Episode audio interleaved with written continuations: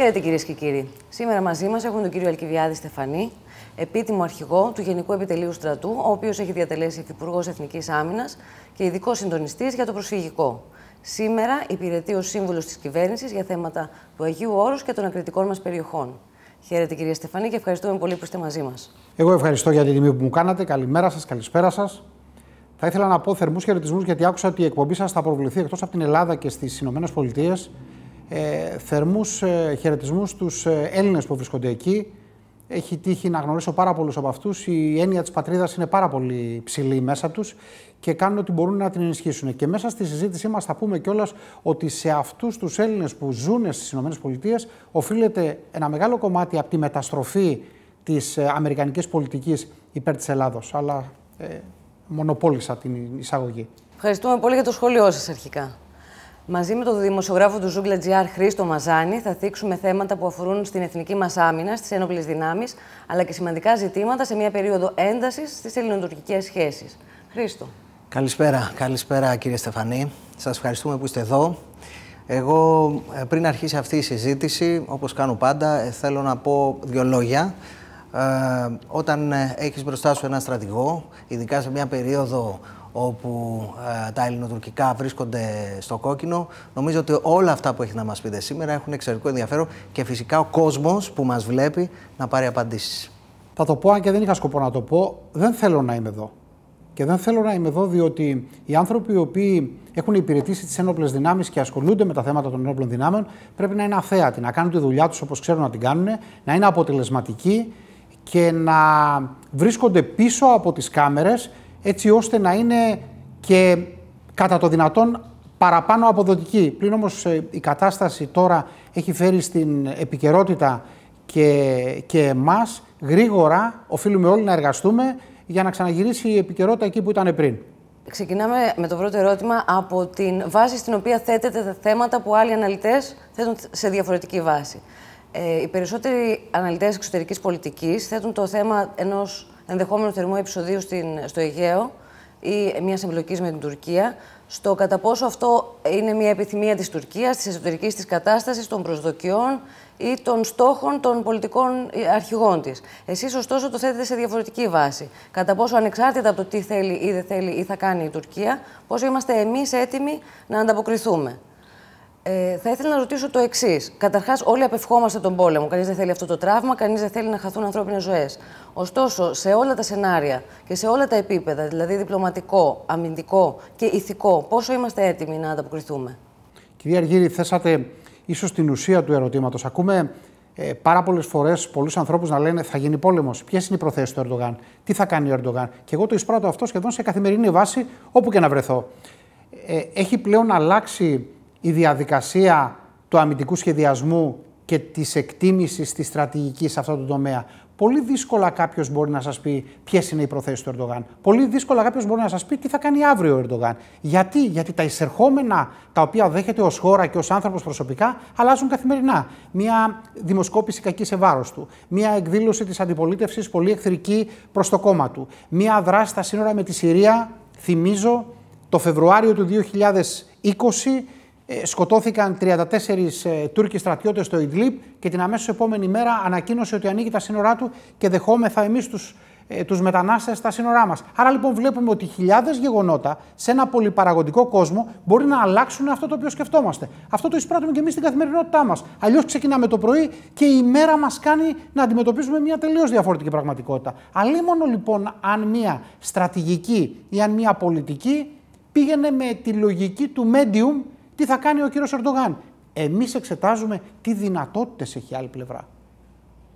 Και πάνω σε αυτές τις δυνατότητες σχεδιάζουμε τις αντιδράσεις μας. Η απάντησή μου στο ερώτημά σας είναι κάθετα και απόλυτα ναι. Έχουμε τις δυνατότητες να αντιμετωπίσουμε οποιοδήποτε θέμα προκύψει στο διπλωματικό, στο οικονομικό, στο πληροφοριακό, στο επιχειρησιακό πεδίο. Γιατί, Γιατί εξετάζονται όλα τα σενάρια, εξετάζονται οι λύσεις και όπου βλέπουμε ότι πιθανόν να υπάρχει μια υστέρηση, προσπαθούμε αμέσως να, να βρούμε λύση. Είτε σε προσωπικό, ενισχύοντας τις δυνάμεις μας σε προσωπικό, είτε κάνοντας επιλογές σε μια ολιστική αντιμετώπιση των προσκτήσεων αμυντικού υλικού, είτε αλλάζοντας τις διαδικασίες μας. Άρα το θέσατε πάρα πολύ σωστά και ευχαριστώ που μου δώσατε τη δυνατότητα να το πω αυτό. Η Ελλάδα δεν μπορεί να είναι μάντη. Η Ελλάδα προετοιμάζεται για κάθε ενδεχόμενο. Αυτή είναι η απάντηση. Και όντως είμαστε προετοιμασμένοι για κάθε ενδεχόμενο στην παρούσα χρονική στιγμή, προκειμένου να σταματήσει και η τρομολαγνία προς τον κόσμο. Κυρία Αργύρη, εκείνο το οποίο όλοι μας πρέπει να κάνουμε και να το κάνουμε καθημερινά, εφόσον αγαπάμε την πατρίδα μας και η κοινή συνισταμένη όλων είναι η αγάπη για την πατρίδα, πρέπει σε αυτή την πατρίδα να δώσουμε προοπτική, να δώσουμε μέλλον για τα παιδιά μας, για τις νέες γενιές που ακολουθούν. Αυτό δεν πρόκειται να δοθεί με μιζέρια και με καθημερινή ε, μυρολατρική αντιμετώπιση όλων των θεμάτων τα οποία συμβαίνουν, οι τρόποι αντιμετώπισης των προβλημάτων είναι δύο. Ή θα πούμε, Αχ, τι μας βρήκε και να καθίσουμε να το υποστούμε, ή πώς μπορούμε να επεξεργαστούμε λύσεις για να δούμε το μέλλον. Το μέλλον αισιόδοξα, με πνεύμα νικητή, με πάθος, με όραμα, με ανησυχία, με αγάπη για την πατρίδα. Το δεύτερο κάνουμε και το δεύτερο πρέπει να το κάνουμε καθημερινά. Και πρέπει όλοι μας να εργαστούμε γι' αυτό. Προβλήματα υπάρχουν με την Τουρκία, βεβαίως και υπάρχουν. Λύσεις υπάρχουν πάρα πολλές και πρωτίστως οι λύσεις πρέπει να είναι διπλωματικές, οικονομικές, πληροφοριακές, χωρίς να ξεχνάμε πάντα τον παράγοντα της ισχύως. Και βλέπετε ότι από τη δικιά μας την πλευρά ποτέ δεν απαντάς στις προκλήσεις τις τουρκικές του Υπουργείου Εθνικής Άμυνας. Εμείς δεν στρατικοποιούμε την κρίση. Απαντά το Υπουργείο Εξωτερικών όπως πρέπει. Και βλέπουμε ότι υπάρχουν και αυτή τη στιγμή αυτό το οποίο παρακολουθούμε είναι ότι υπάρχει μια γενικότερη προσπάθεια να οδηγηθούμε σε μια αποκλιμάκωση της κατάστασης αυτής. Θα μου πείτε, μα πώς είναι δυνατόν να πάμε σε αποκλιμάκωση όταν λέει ότι η Τουρκία κάνει μια προσπάθεια να παρουσιάσει στη Σύνοδο Κορυφής που θα γίνει ε, μια κατάσταση των παραβάσεων, παραβιάσεων και προκλήσεων της Ελλάδος. Όλα αυτά είναι θέματα τα οποία τα ακούμε και ε, προετοιμάζονται οι αντιδράσεις αυτά. Ε, κύριε Στεφανή, ε, θα επανέλθουμε στα των ενόπλων δυνάμεων γιατί υπάρχουν πολλά ερωτήματα και από τον κόσμο που μας στέλνει κάθε φορά που κάνουμε αυτές τις εκπομπές. Ε, να πάμε λίγο σε αυτό το κλίμα των τελευταίων ημερών που έχει εξαιρετικό ενδιαφέρον και να ζητήσουμε από εσάς μια πολύ μικρή ανάλυση για το ρωτάει και ο κόσμος. Βλέπουμε από τη μία πλευρά λοιπόν ε, να, κλιμακω... να κλιμακώνεται η ένταση. Από την άλλη πλευρά να σταματάει τώρα αυτές τις μέρες να έχουν πέσει τόνοι. Μία συνάντηση του Υπουργού Εθνικής Άμυνας ε, με τον ε, ε Υπουργό Εθνικής Άμυνας της ε, Τουρκίας να βγαίνουν δηλώσεις μετά, ναι, να έχουμε ανοιχτούς ε, διάβλους επικοινωνίας, Ξανά μετά ο Ερντογάν να κλιμακώνει. Εδώ πείτε μας τι γίνεται, γιατί είναι πολλοί που λένε το εξής. Μήπως το τραβάει πολύ το σκηνή ο Ερντογάν, αλλά η δική του, δηλαδή κάτω του Ερντογάν, όπως υπουργός ε, Άμυνας, που είναι και στρατιωτικός, λένε, μα τι κάνει τώρα αυτός, ας ε, τα βρούμε λίγο εμείς και άσε τον Ερντογάν να φωνάζει. Σας ακούμε. Όχι, δεν το πιστεύω αυτό. Η η, δύναμη, η πολιτική δύναμη του Ερντογάν ακόμα είναι πάρα πολύ ψηλή. Και σε καμία περίπτωση κανένας δεν σκέφτεται από το κυβερνών κόμμα και από την κυβέρνησή του να διαφοροποιήσει τις απόψεις του σε σχέση με τις απόψεις του Προέδρου. Εδώ υπάρχουν δύο τελείως διακριτά στάδια. Το ένα είναι η στρατηγική και το άλλο είναι η τακτική και οι τακτικισμοί. Στρατηγικά η Τουρκία έχει ένα σχέδιο, το οποίο το βλέπουμε να υλοποιείται. Τακτικά μπορεί να χρησιμοποιήσει και κάποιες άλλες δράσεις Κάποιες από αυτές είναι οι συναντήσεις, οι ολιγόλεπτες συναντήσεις των δύο Υπουργών Άμυνας, οι ολιγόλεπτες συναντήσεις των δύο Υπουργών Εξωτερικών, κάποιες επαφές του τύπου να μιλήσουμε, να, να, να. Αλλά η στρατηγική είναι ίδια και γι' αυτό είδαμε αμέσως μετά την τακτική αντιμετώπιση του θέματος από τους δύο υπουργούς να έρθει η, στρατή, η στρατηγική αντιμετώπιση από τον Ερντογάν, ο οποίος εξακολουθεί ε, τη σκληρή πολιτική από εκεί που την είχε αφήσει. Άρα είδαμε ότι ενδιάμεσα δεν παρευλήθηκε κάτι το οποίο στο δικό του το επίπεδο να κατεβάσει την ένταση της ακρότητάς του. Άρα δύο διαφορετικά θέματα, στρατηγική και τακτικές οι οποίες είτε ενισχύουν και πρικοδοτούν τη στρατηγική είτε διαφοροποιούνται ναι, λίγο. Το ρωτάω γιατί έχει μπερδευτεί λίγο ο κόσμος. Βλέπουμε από τη μια κλιμάκωση και στελέχη των ενόπλων δυνάμεων, πρώην στελέχη των, α, ανώτατα στελέχη να λένε ε, ας έρθουν οι Τούρκοι και θα φύγουν νύχτα και απ' την άλλη όμως βλέπουμε υπουργούς τον δικό μας και τον Υπουργό, οι οποίοι τα λένε μια χαρά. Τι γίνεται δηλαδή, αυτό έχει μπερδευτεί ο κόσμος. Θα, ήθελα να πω ότι όλοι μας θα πρέπει να είμαστε πολύ προσεκτικοί στο τι λέμε και δεν θα πρέπει να ρίχνουμε με τις δηλώσεις μας λάδι στη φωτιά. Οι δηλώσεις μας πρέπει να είναι τέτοιες, οι οποίες να εκφράζουν μια αποφασιστικότητα και μια ψυχραιμία. Εάν ολιστήσουμε στην κατάσταση να συναγωνιστούμε με την Τουρκία σε δηλώσεις του τύπου βγάλτε τα πουκάμισα, θα έρθουμε νύχτα, ε, φοράτε πουκάμισο το οποίο δεν σας κάνει και κάποια τέτοια πράγματα, αυτό δείχνει έλλειψη ποιότητα στο διάλογο. Εμείς κρατάμε δύο στοιχεία στο διάλογο. Την ψυχραιμία, η οποία ψυχραιμία είναι σε πολλαπλά επίπεδα. Είναι σε στρατηγικό, σε επιχειρησιακό, σε τακτικό και την αποφασιστικότητα. Την αποφασιστικότητα στην αντιμετώπιση αυτών των καταστάσεων. Ξανάρχομαι στον Ερντογάν. Γιατί το κάνει ο Ερντογάν αυτό, γιατί κλιμακώνει.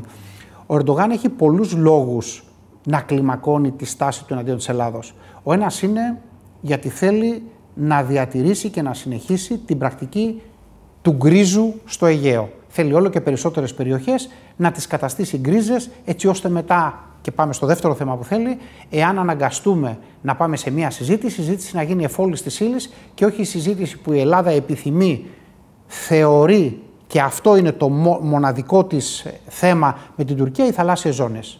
Άρα λοιπόν διατηρεί την, την γκρίζα περιοχή και το δεύτερο είναι ανεβάζει τα θέματα συζήτησης, πιστεύοντας με ένα ανατολίτικο παζάρι ότι αν θέσω 20 θέματα για συζήτηση, δεν μπορεί όλα να μου τα απορρίψουν, κάτι θα πάρω.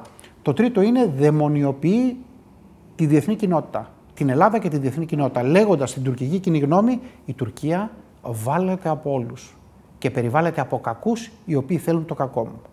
Το τέταρτο είναι ότι αυξάνει το, τον εθνικιστικό λόγο την εθνικιστική ροπή στο εσωτερικό της, πιστεύοντας ότι σε επερχόμενες εκλογές αυτό θα του δώσει κάποιο μπόνους. Και τον βλέπουμε να συναγωνίζεται με τον κύριο Μπακτσελή ποιος θα είναι πιο ακραίος στις δηλώσεις. Πιστεύουν στις αναλύσεις που κάνουν ότι αυτό θα είναι ένα πρόσθετο κίνητρο στους Τούρκους πολίτες να ψηφίσουν το κόμμα του, πιστεύει ο κ. Ερντογάν, ο κ. Μπαξελή το δικό του. Άρα μιλάτε για θέατρο αυτή τη στιγμή. Ένα θέατρο από την πλευρά, στο, την πλευρά ε, του. Δεν θα το έλεγα θέατρο, θα το έλεγα στρατηγική. Δεν είναι θέατρο, είναι στρατηγική. Ε, να το βάλω σε εισαγωγικά. Αλλά Ενώ, λέω και πάλι, αλλά δεν τα εννοούν. Να ξαναπάμε στην ερώτηση την πρώτη της κυρίας Αργύρη, που εμάς αυτό δεν μας απασχολεί. Δεν μας απασχολούν οι λόγοι, δεν μας απασχολούν τι κάνουν οι Τούρκοι. Εμείς Εμάς πρέπει να μας απασχολεί εμείς σε τι κατάσταση είμαστε. Εμείς είμαστε σε θέση όλα αυτά που είπα να μπορέσουμε να τα αντιμετωπίσουμε. Και η απάντηση βεβαίως τη δίνω μόνος μου, είμαστε. Μας απασχολεί το γεγονός ότι η διεθνής κοινότητα και κυρίως το ΝΑΤΟ ανέχεται τη στάση της Τουρκίας και την δαιμονοποίηση, όπως είπατε, των διεθνών θεσμών. Δεν θα συμφωνήσω μαζί σας. Δεν θα συμφωνήσω στο αν, στο αν έχετε. Το ΝΑΤΟ, βλέπουμε από το ΝΑΤΟ, εισπράττουμε από το ΝΑΤΟ δύο διαφορετικά πράγματα.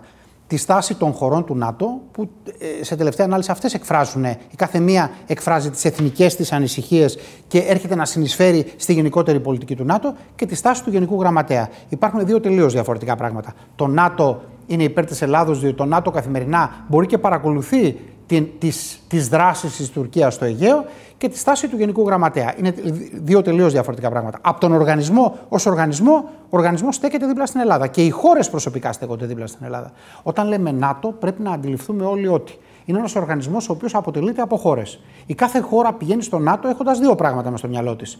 Τους εθνικούς της στόχους, τους οποίους θέλει να τους υποστηρίξει όσο είναι δυνατόν, αλλά και τους στόχους της συμμαχίας. Πολλές φορές αυτά τα δύο δεν συμπίπτουν. Ε.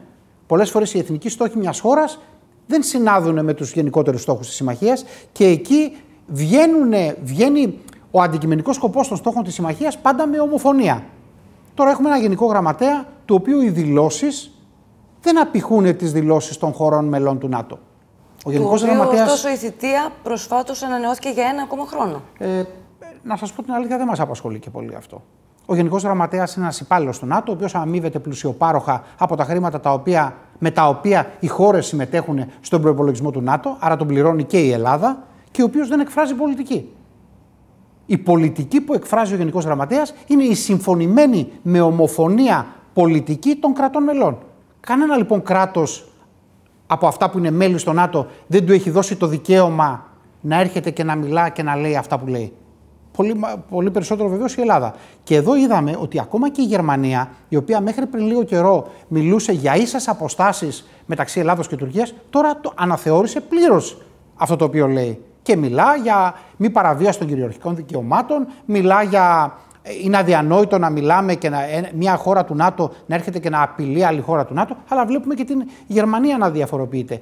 Ε, ο κ. Στόλτενμπεργκ εκτιμώ ότι έχει μια δικιά του πολιτική, έχει μια δικιά του ατζέντα, ε, η οποία πιθανόν να εξυπηρετεί μόνο τον ίδιο και όχι τον ΝΑΤΟ. Κύριε Στεφανή, θα μπορούσαμε να έχουμε μια ξεκάθαρη απάντηση. Η εκτίμησή σας, είστε ε, στρατηγός, ήσασταν υφυπουργός Εθνική Άμυνας, με τις πληροφορίες σας και με την ανάλυση που κάνετε στους απέναντι. Μια ξεκάθαρη απάντηση, αν πιστεύετε ότι ο Ερντογάν θα προχωρήσει ή είναι κοντά στο να προχωρήσει σε ένα θερμό επεισόδιο. Δεν μπορώ να σας απαντήσω. Κανείς δεν μπορεί να σας απαντήσει. Και όποιος σας δώσει απάντηση σε αυτό, ε, η απάντησή του δεν θα, είναι σωστή. Θα απαντήσω διαφορετικά. Είμαστε εμείς έτοιμοι; Έρχομαι το ξαναλέω. Έρχομαι σε Είμαστε έτοιμοι; Η απάντηση είναι μία, κάθετη και ολοκληρωτική. Ε, ναι. Έρχομαι σε αυτό και αφού το βάζετε στο τραπέζι, φυσικά είναι και στην ατζέντα συζήτησης. Πολλοί υποστηρίζουν λοιπόν πως οι ένοπλες δυνάμεις δεν είναι όπως ήταν το 2020, το 2019 και το 2018. Είναι πολύ πιο ισχυρές σήμερα και έτοιμες να αντιμετωπίσουν τις προκλήσεις των απέναντι. Και δεν είναι εμείς που το λέμε, το λένε οι στρατηγοί, το λένε ε, πρώην ανώτατας στελέχη των ενόπλων δυνάμεων. Φυσικά το είπατε και εσείς πριν από λίγο, είπατε ότι είμαστε έτοιμοι. Σας ρωτώ λοιπόν τι έχει αλλάξει σε αυτές τις ένοπλες δυνάμεις που, ε, που τις κάνουν πια τόσο ισχυρές και σε περίπτωση στρατιωτικής εμπλοκής με την Τουρκία; Τι είναι αυτό που μας εμψυχώνει στην πλευρά των ενόπλων δυνάμεων και το βλέπουμε θετικά, ότι δεν έχουμε πρόβλημα, αλλά και τι είναι αυτό που μας φοβίζει στρατιωτικά; Θα ξεκινήσω από το τελευταίο. Δεν μας φοβίζει τίποτα. Ούτε ανησυχούμε, ούτε μας φοβίζει. Ένας οργανισμός ο οποίος καθημερινά κάνει ανάλυση του γεωπολιτικού του περιβάλλοντό του, του μεμακρυσμένου και του εγκύτερου, που καθημερινά αναλύει απειλές και καθημερινά σχεδιάζει την αντιμετώπιση αυτών, δεν τον φοβίζει τίποτε. Διότι έχει προβλέψει όλες τις πιθανές καταστάσεις, σχεδιάζοντας πάντα για το χειρότερο δυνατό να συμβεί. Αυτό το κάνει μια επιχείρηση που σέβεται τον εαυτό της πολύ περισσότερο οι ένοπλες δυνάμεις. Σχεδι... Βλέπεις το περιβάλλον σου και σχεδιάζεις. Άρα λοιπόν οι ένοπλες δυνάμεις σχεδιάζουν για το χειρότερο δυνατό να συμβεί. Και έχουν σενάρια, πόσο μάλλον για το ευμενέστερο. Τώρα, με ρωτήσατε, κάνατε μια πολύ σωστή ερώτηση. Τι είναι αυτό που έχει αλλάξει; Καταρχάς, άλλαξε ο τρόπος με τον οποίο αντιλαμβανόμαστε τα σύνορά μας τα τελευταία τρία χρόνια. Δηλαδή; Δηλαδή, πρώτον, αντιλαμβανόμαστε ότι έχουμε σύνορα και ότι τα σύνορά μας πρέπει να τα φυλάμε. Τόσο απλά. Αυτό άλλαξε και άλλαξε πότε; Άλλαξε από τη σχεδίαση του 2019 στον τρόπο που θα αντιμετωπίσουμε το μεταναστευτικό. Άλλαξε κατά την εργαλειοποίηση του μεταναστευτικού ζητήματος από την Τουρκία και στον τρόπο που αντιμετωπίσαμε τη φύλαξη των σύνορων μας, όχι μόνο των ελληνικών και των ευρωπαϊκών. Άλλαξε στη συνέχεια στην κρίση με την Τουρκία στο Αιγαίο και στη Μεσόγειο. Εκεί λοιπόν δείξαμε ότι έχουμε σύνορά μας, ότι έχουμε σύνορα, τα γνωρίζουμε και τα προστατεύουμε. Αυτή είναι τεράστια αλλαγή. Η ισχύ, η ισχύ των ενόπλων δυνάμεων. Ε, τώρα θα, θα, ναι. θα καταλήξω σε αυτό. Και βεβαίως αυτό, γιατί θα μπορούσαμε να ευλογούμε τα γένια μας μόνοι μας, αυτό το αντιλήφθη η Ευρώπη. Και την αμέσως επόμενη μέρα, στον Εύρο επάνω ήταν ο, ο κύριος Πρωθυπουργός της χώρας με το σύνολο της ηγεσίας της Ευρωπαϊκής Ένωσης και την αμέσως επόμενη μέρα ήταν δυνάμεις και μέσα από 22 χώρες της Ευρώπης παρούσα στον Εύρο και τα νησιά. Άρα λοιπόν πρώτα εμείς υπερασπίσαμε τα εθνικά σύνορα και αμέσως μετά όλοι ήταν μαζί μας.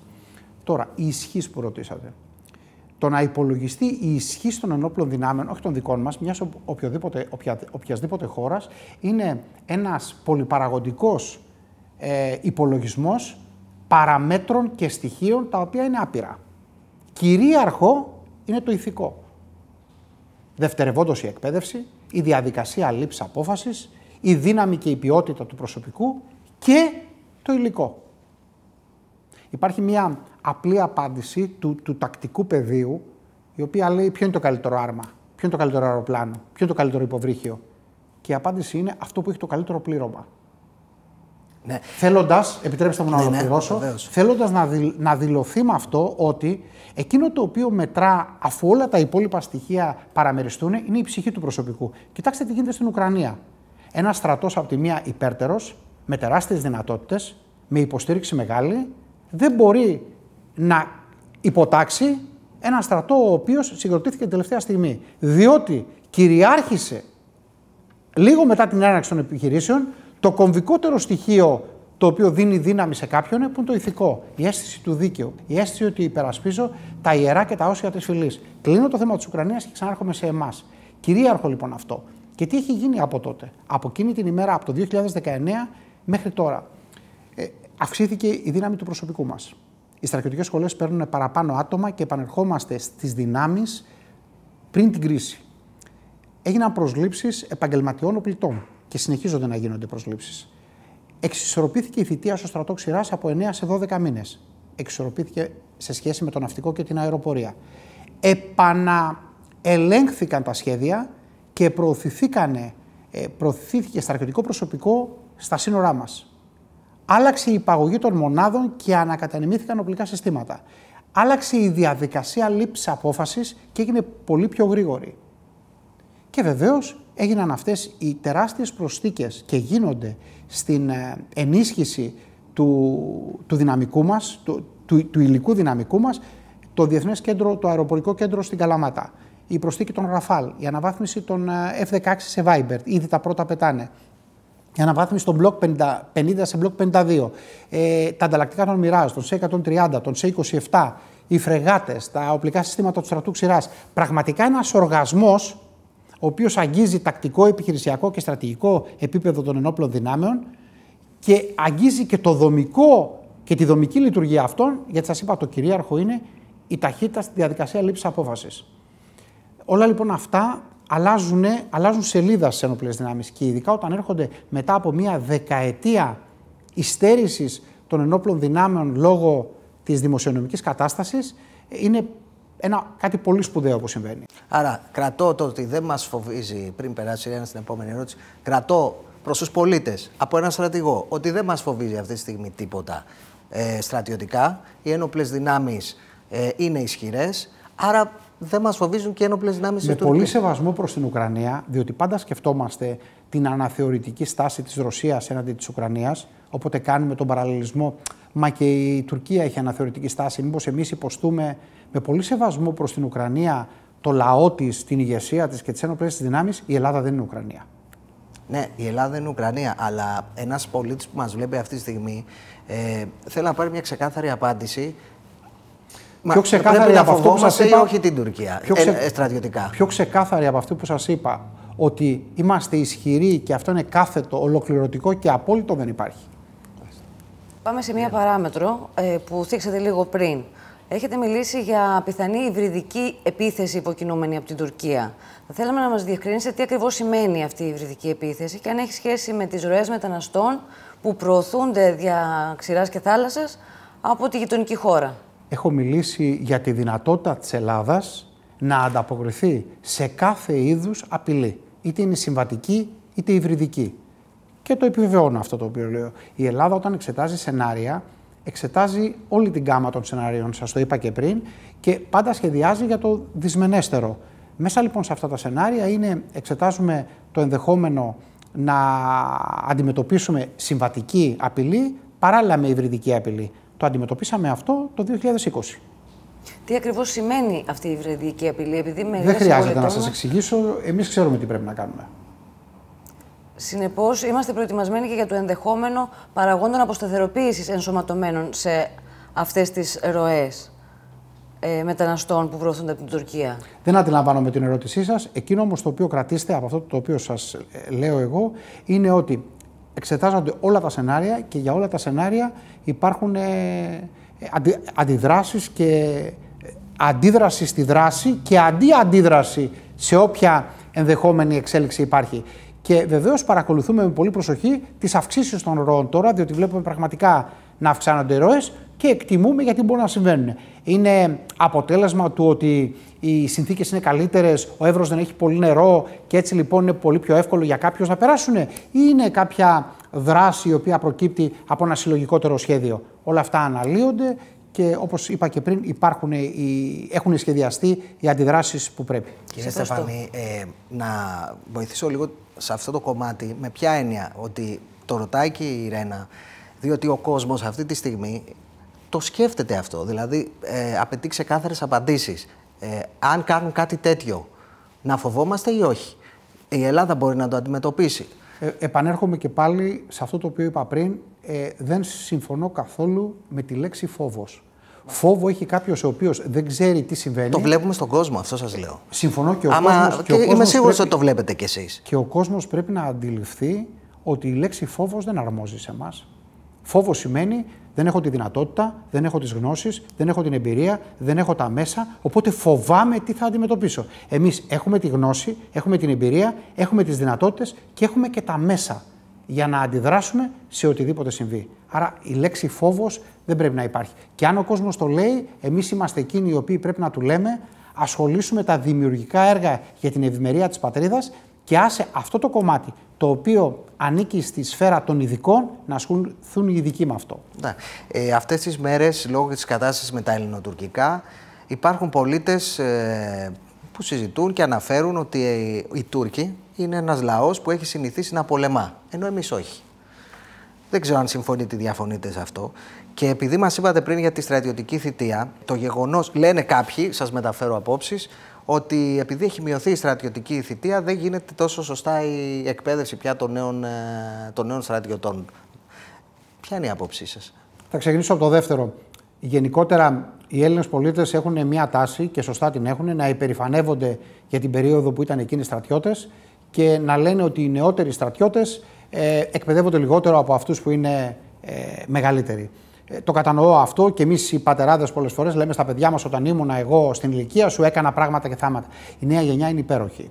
Η νέα γενιά είναι εξαιρετική και η νέα γενιά έχει την αίσθηση της πατρίδας. Θα σας δώσω ένα χαρακτηριστικό παράδειγμα. 2020. Γίνεται η εργαλειοποίηση του μεταναστευτικού στον Εύρο. Στρατιώτες έχουν λίγο, λίγο πριν απολυθεί και έχουν φύγει από τον Εύρο και έχουν πάει στα Γιάννενα, στην Κέρκυρα, στην Πελοπόννησο. Οι ίδιοι αυτοί οι στρατιώτες που ήταν, είχαν απολυθεί, γυρίσαν πίσω στις μονάδες τους και ζητήσαν να παρουσιαστούν στις μονάδες τους. Άρα λοιπόν δεν συμφωνώ με την άποψη ότι οι νέοι στρατιώτες, τα νέα παιδιά μας, δεν είναι ικανά να υπερασπιστούν την πατρίδα. Είναι ικανά και πρέπει να είμαστε υπερήφανοι για αυτά. Άλλωστε, νέα παιδιά εισπράττουν και οι στρατιωτικές σχολές και βλέπουμε την εξέλιξή τους. Έρχομαι τώρα στο άλλο το θέμα που είπατε, το το, το, το, το ετοιμοπόλεμο της Τουρκίας και το μη ετοιμοπόλεμο το δικό μας, διότι μας έχει καταλύσει ο ευδαιμονισμός και όλα αυτά τα πράγματα. Δεν τα αγοράζω. Θα σας δώσω το εξής παράδειγμα. Πριν από περίπου τέσσερις μήνες, στο, στο West Point, στη Στρατιωτική Ακαδημία των ΗΠΑ, έγινε ένας διεθνής διαγωνισμός. Η Ελλάδα ήρθε πρώτη με 8 ε, μαθητές τη Στρατιωτικής Σχολής Ευελπίδων στην αποτελεσματικότητα και στη φωνικότητα της περιπόλου. Και όταν λέμε πρώτη, είναι στον τρόπο με τον οποίο αντιμετώπισε πειρά, στον τρόπο με τον οποίο ε, έδωσε μάχες τακτικές, στον τρόπο με τον οποίο υλοποίησε όλα τα σενάρια, περνώντας όλες τις στρατιωτικές ακαδημίες. Να προχωρήσω στους διαγωνισμούς αρμάτων που γίνονται στην περιοχή της Ξάνθης, που συμμετέχουν ε, πληρώματα αρμάτων τα οποία πολεμούν των ΗΠΑ και έρχεται πρώτη η Ελλάδα τα τελευταία τρία χρόνια. Να συνεχίσω στις ασκήσεις τις αεροπορικές που γίνονται και οι Έλληνες πιλότοι είναι μακράν ε, του Δευτέρου. Να συνεχίσω με τον τρόπο με τον οποίο αξιολογούνται τα πλοία μας, ε, που η αξιολόγηση είναι ανατοϊκή και πάντα αριστεύουν. Ε, και βεβαίως να πω το, το τελευταίο το οποίο είναι το ηθικό μας, το οποίο είναι εξαιρετικό. Σε καμία λοιπόν περίπτωση εμείς δεν πρέπει να αναπαραγάγουμε τέτοιες ειδήσεις το αντίθετο, ε, θα πρέπει να είμαστε πολύ περήφανοι για τις ένοπλες μας δυνάμεις. Όπως γνωρίζετε, καλύτερα από εμάς, πρόσφατα τέθηκε από τον Υπουργό Εθνικής Άμυνας, τον κ. Παναγιώτοπουλο, θέμα διαρροής πληροφοριών ε, στα υψηλά κλιμάκια του στρατεύματος. Η γνωστή φράση για το ελβετικό τυρί.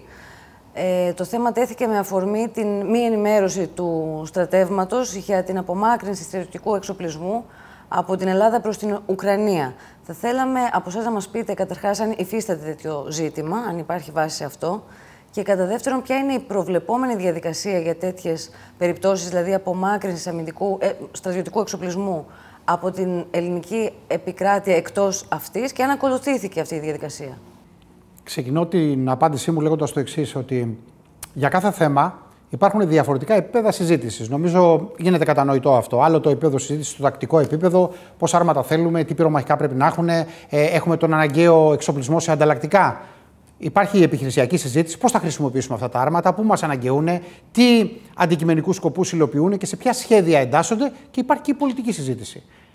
Ο κ. Πρωθυπουργός της χώρας συζήτησε με τον πρόεδρο της ε, Γερμανίας ένα θέμα πολιτικά. Είναι δεδομένο ότι για να το κάνει αυτό είχαν προηγηθεί πάρα πολλές συζητήσεις στο τακτικό και στο επιχειρησιακό επίπεδο και προχώρησε μετά ο ίδιος στη συζήτηση αυτή. Και ακολουθούν μετά τη συζήτηση που είχε με τον κύριο Σόλτς, αυτή τη στιγμή τα δύο επιτελεία, το γερμανικό και το ελληνικό, συζητάνε όλες τις παραμέτρους υλοποίησης αυτής της συζήτησης στο πολιτικό επίπεδο. Και οι παράμετροι της συζήτησης αυτής είναι, είναι αυτές που θα κοινοποιηθούν και στην αρμόδια επιτροπή Εξωτερικών και Άμυνας και στην Αρμόδια Επιτροπή Εξοπλιστικών και στην ίδια τη Βουλή. Άρα λοιπόν βεβαίως και ακολουθήθηκαν οι διαδικασίες.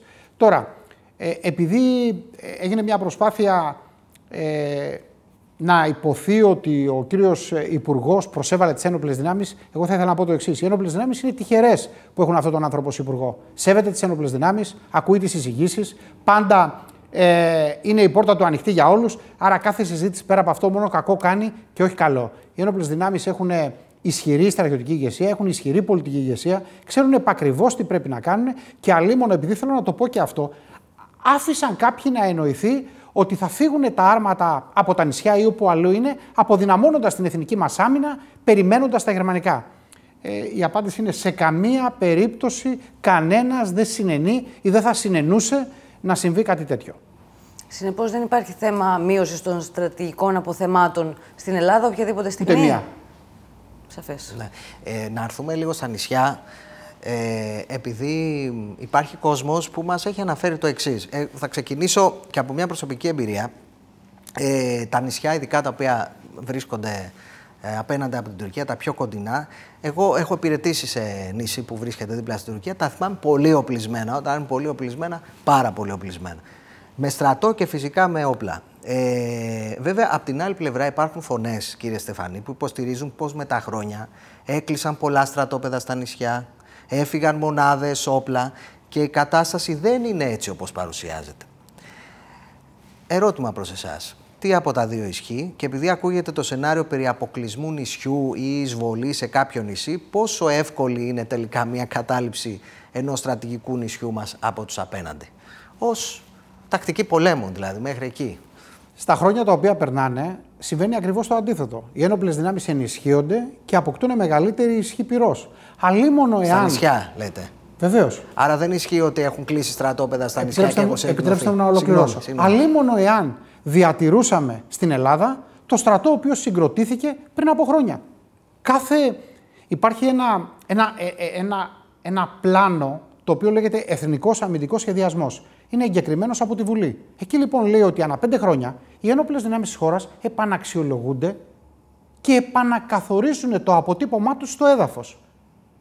Αλλήμον λοιπόν εάν τηρούσαμε τις δομές που είχαμε πριν χρόνια.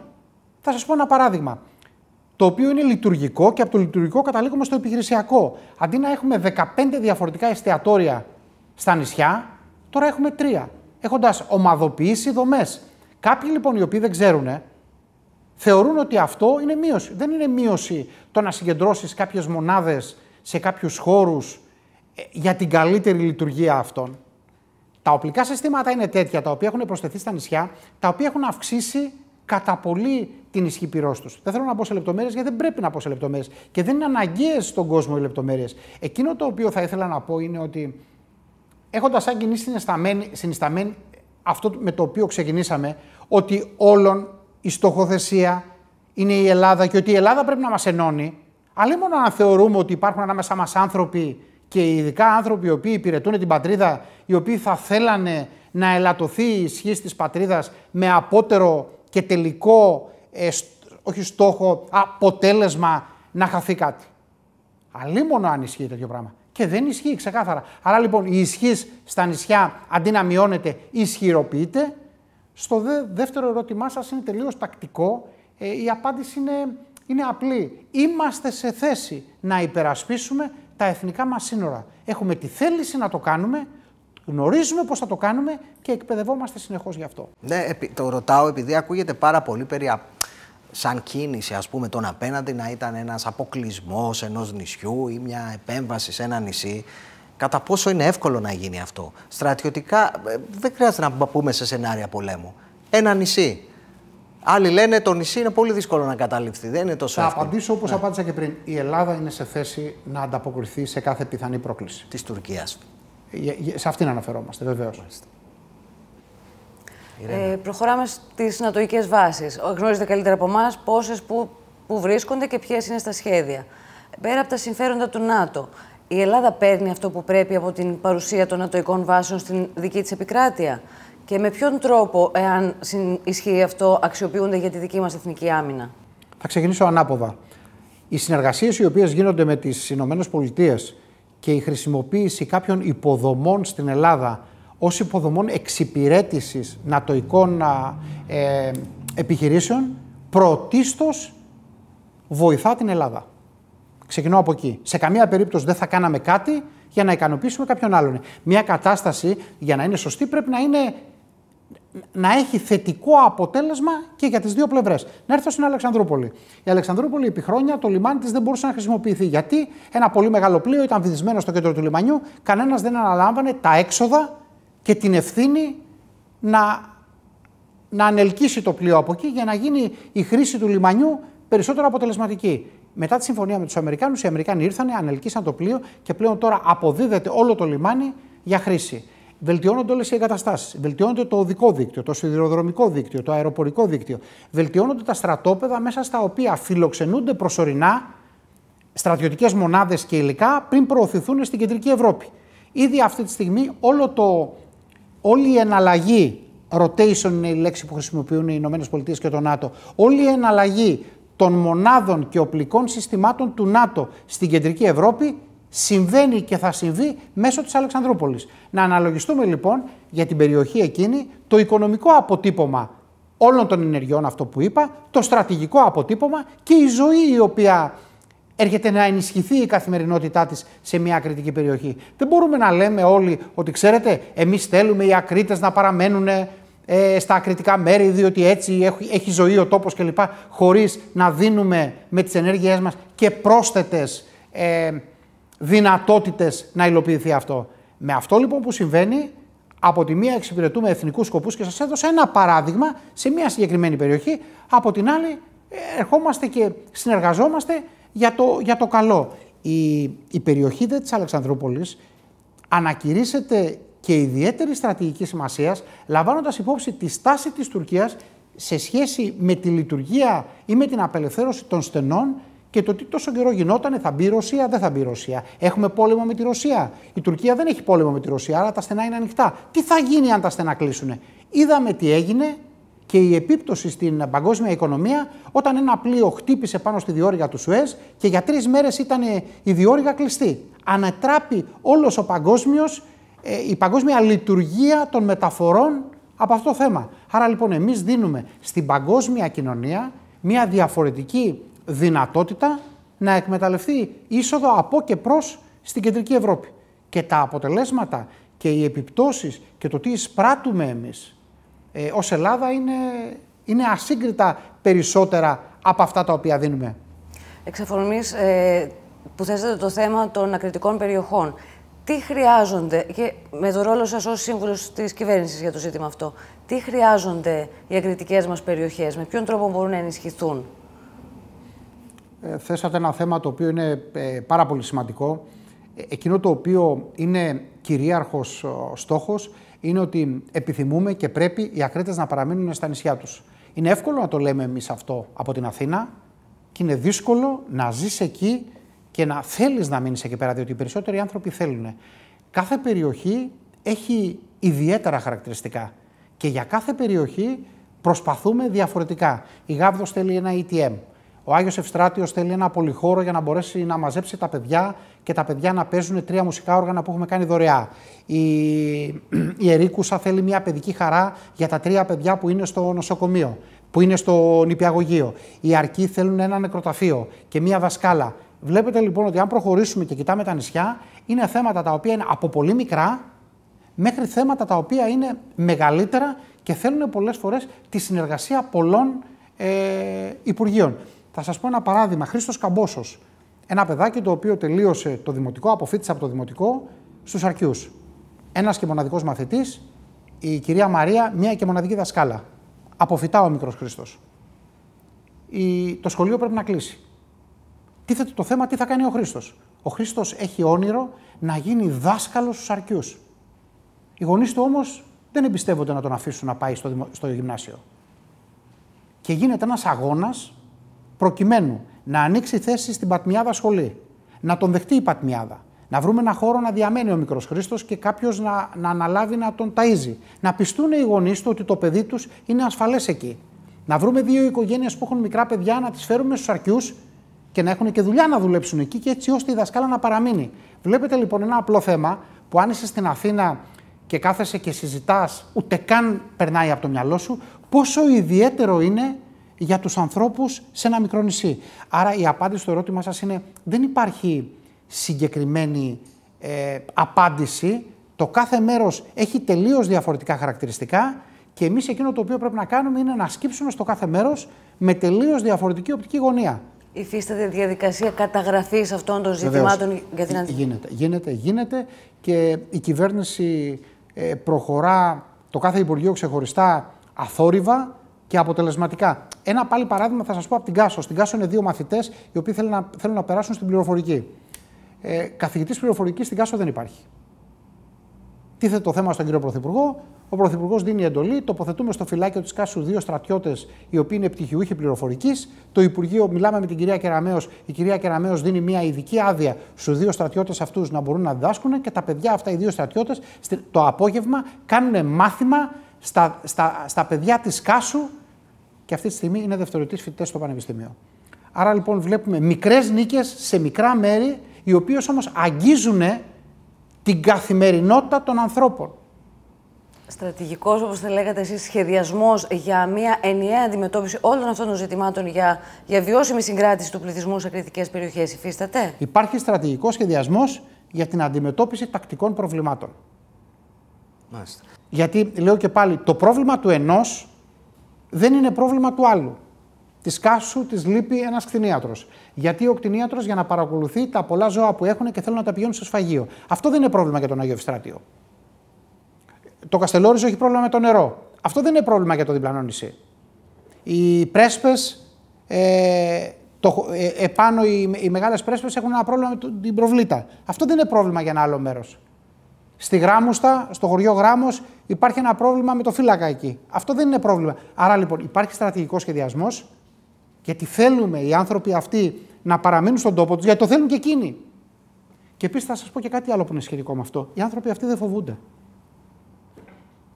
Έρχομαι στη λέξη που χρησιμοποίησατε ναι. Οι άνθρωποι δεν φοβούνται και θα σας φέρω ένα παράδειγμα το οποίο το έχω πει και πρόσφατα. Είμαι στην Κάσο στα ελευθερία της Κάσου. Συγγνώμη, στο ολοκαύτωμα της Κάσου. Ολοκληρώνονται οι τελετές, τελειώνει η κατάθεση των Στεφάνων. Ε, ε, απαγγέλουμε όλοι τον εθνικό ύμνο. Με το τελείωμα του εθνικού ύμνου περνάνε από πάνω δύο F-16, τα οποία είχαν έρθει δικά μας για να τιμήσουν τη γιορτή. Δίπλα είναι μια γιαγιά σε μένα, η οποία με το δεξί της χέρι σταυρώνει τα αεροσκάφη και με το αριστερό μιλά σε ένα τουρίστα δίπλα που του λέει: Μη σκιάζεσαι, δικά μας είναι. Μια γιαγιά περήφανη, χαμογελαστή. Οι άνθρωποι εκείνοι, οι άνθρωποι που μένουν στα νησιά, οι άνθρωποι που μένουν στις παραμεθόριες περιοχές, είναι ζυμωμένοι ε, με την κατάσταση αυτή, είναι μέσα στην καθημερινότητά τους, βλέπουν τις ένοπλες δυνάμεις που ασκούνται καθημερινά δίπλα τους και παίρνουν ηθικό από αυτό και το ανάποδο και οι ένοπλες δυνάμεις παίρνουν ηθικό από τους ανθρώπους αυτούς και ζητάνε μικρές επιλύσεις προβλημάτων που έχουν που για, την μεγάλη, για το μεγάλο κέντρο είναι μικρά, για αυτούς όμως είναι πολύ σημαντικά. Ναι, με αφορμή αυτό το τελευταίο που είπατε για το φόβο, να σας ζητήσω λοιπόν να στείλετε και ένα μήνυμα σε όλους αυτούς τους πολίτες που μας ακούν. Φυσικά και οι απέναντι θα τη δουν την εκπομπή. Αλλά αν δεν είναι φόβος, τι άλλο είναι κύριε Στεφανή; Στείλτε ένα μήνυμα στον κόσμο για αυτές τις ημέρες και για το υπόλοιπο του καλοκαιριού που έρχεται. Κοιτάξτε, το, το μήνυμα το μήνυμα το οποίο ε, πρέπει να βγαίνει από όλους μας, καταρχάς είναι ένα μήνυμα ενότητας.